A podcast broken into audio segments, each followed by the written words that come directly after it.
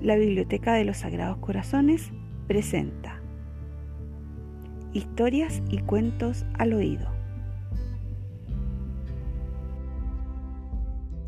Poema Trenzaré mi tristeza. Autora Paula Klug. Decía mi abuela que cuando una mujer se sintiera triste, lo mejor que podía hacer era trenzarse el cabello. De esta manera, el dolor quedaría atrapado entre los cabellos y no podría llegar hasta el resto del cuerpo. Había que tener cuidado de que la tristeza no se metiera en los ojos, pues los haría llover.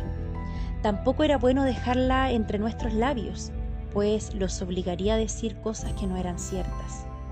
Y que no se meta entre tus manos, me decía, porque puedes tostar de más el café o dejar cruda la masa.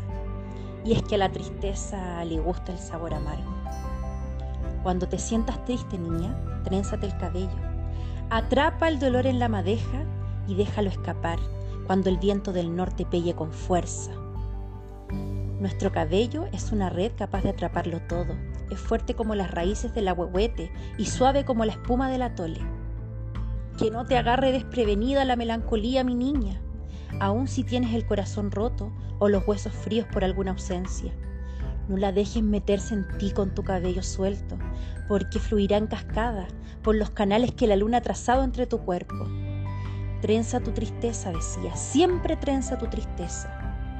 Y mañana, cuando despiertes con el canto del gorrión, la encontrarás pálida y desvanecida entre el telar de tu cabello.